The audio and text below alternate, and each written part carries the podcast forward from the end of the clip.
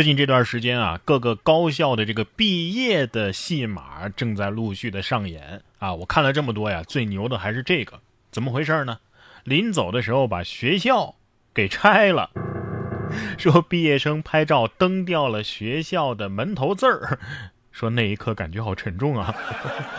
湖北的武汉音乐学院的大四学生啊，佘同学在拍毕业照的时候呢，本来是想坐在学校的门头上拍照，没想到啊，在上去的过程当中，一脚 蹬掉了学校校名当中的呃一个字。哦，啊，他说那一刻感觉好沉重啊，感觉有点对不起学校，给学弟学妹们做了一个坏榜样。但是呢，也打算在这样一个悲伤的季节带来一丝欢乐。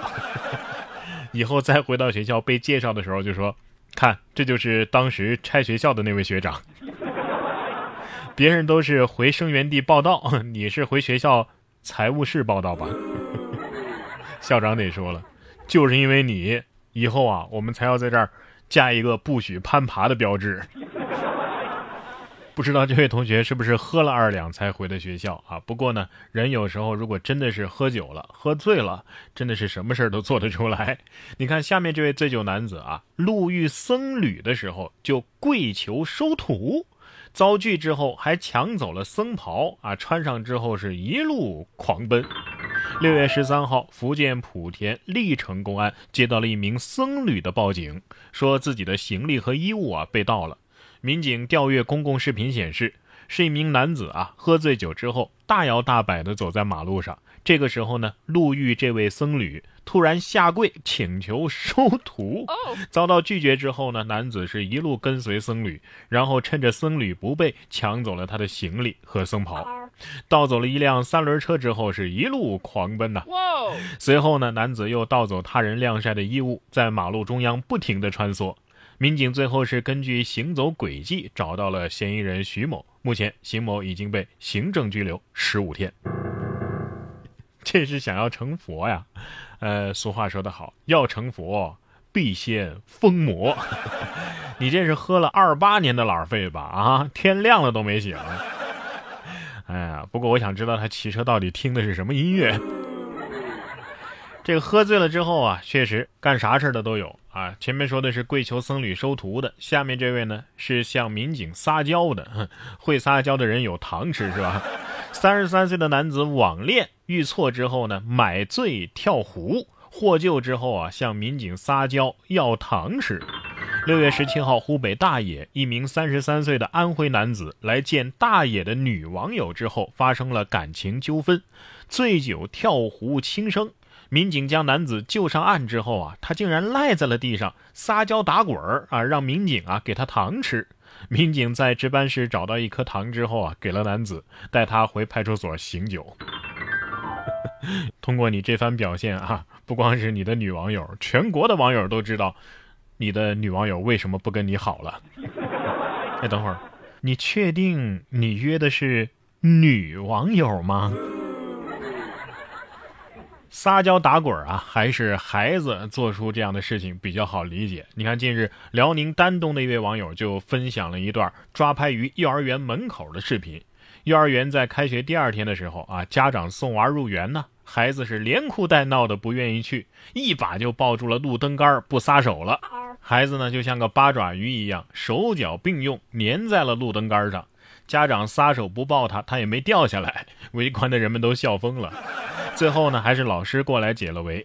有网友看了这段视频之后说呀：“是不是看着白大褂就怂了，还以为要打针呢？”路灯杆得说了：“大家可都看着呢啊，是他先动的手。给我一根路灯杆，我能抓住全世界。”这段视频啊，我预计会成为这个孩子过不去的一个坎儿。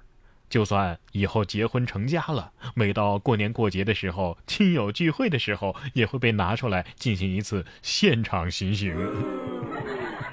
其实啊，我们成年人何尝不想这样呢？难道说你每次走到公司楼下的时候，没有一种想要抱电线杆的冲动？下面这位倒是没抱电线杆，但是有一种要撞电线杆的冲动。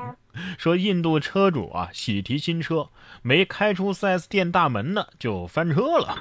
印度的一名驾驶员近日买下了一台新车，没想到啊，成交仪式当天，因为太紧张，直接在车场内把车给开翻了，吓坏了一旁鼓掌庆祝的经销商员工们呢。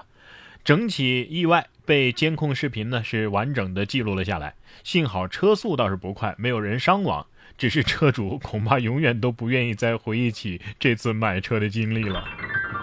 车主应该告诉 4S 店，明明知道买车的新手比较多，你们还把大门修这么小。我估计啊，他可能是之前骑摩托骑惯了。印度车主说了：“我从摩托换汽车，那我是咸鱼翻身了。可是这车，你你你你翻什么身呢？” 作为一辆车啊，他可能有自己的想法，更何况它可是一辆神车呀。说五菱宏光的车尾贴了十三个车标，奔驰啊、宝马呀，啥都有。这个上街之后就被查了。网友说：“我神车难道不配吗？”湖南长沙一辆五菱车的车尾啊贴满了车标，最后被查。车主号称是长沙第二安琪拉，喊话败者留下车标。经查，该五菱面包车呀是某个修理厂的配件专车。由于修理厂的报废车比较多嘛，司机呢就把那些报废的车的车标啊留了下来，贴在了面包车上。目前，他们已经被依法处理。哎呀，你以为你决战秋名山呢？还败者留下车标？哎，况且你这也不是败者给你的呀，你这是从人家车上抠的呀。这都不是真实战绩，你这叫什么偷窃荣誉，知道吗？赶紧摘了，摘了，摘了。我也是玩安琪拉的，我们安琪拉的风评就是被你这样的人给害的，你知道吗？说到神车啊，下面这辆车呀，可以称得上是真正的神车了。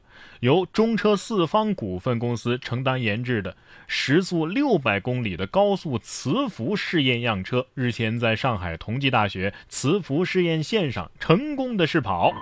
据介绍，目前高速磁浮项目研发进展也是比较顺利啊。五辆编组工程样车的研制在稳步推进当中，按照计划。时速六百公里的高速磁浮工程样机系统会在二零二零年，也就是今年的年底下线，会形成高速磁浮全套技术和工程化的能力。城市到城市的时间，大家发现没有啊？真的是比从车站到家的时间还要短了。这飞机得说了，你让我的脸往哪搁呀？我估计啊，这科技再怎么发展下去啊，是不是几十年之后咱们就可以瞬移了啊？最后啊，再分享一项高科技啊！近日呢，这个《天体物理学杂志》发表了一个最新的研究，诺丁汉大学的科学家呀，计算出来了，银河系啊，至少存在三十六个活跃的智慧文明。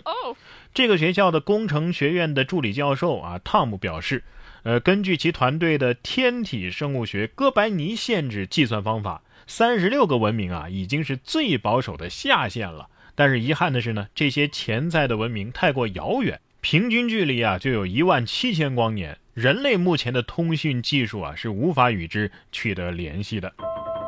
哼，一个都没发现，你就断定有三十六个？专家就是专家啊！不过呢，如果这种推断是真的，也可以说明一个问题，什么呢？看来大家呀文明程度都差不多，谁也联系不上谁。我觉得这个什么天体生物学哥白尼限制理论，最适合的不是什么寻找外星文明啊，它很适合我的钱包。我觉得我应该是有不少钱，只是还没有被发现。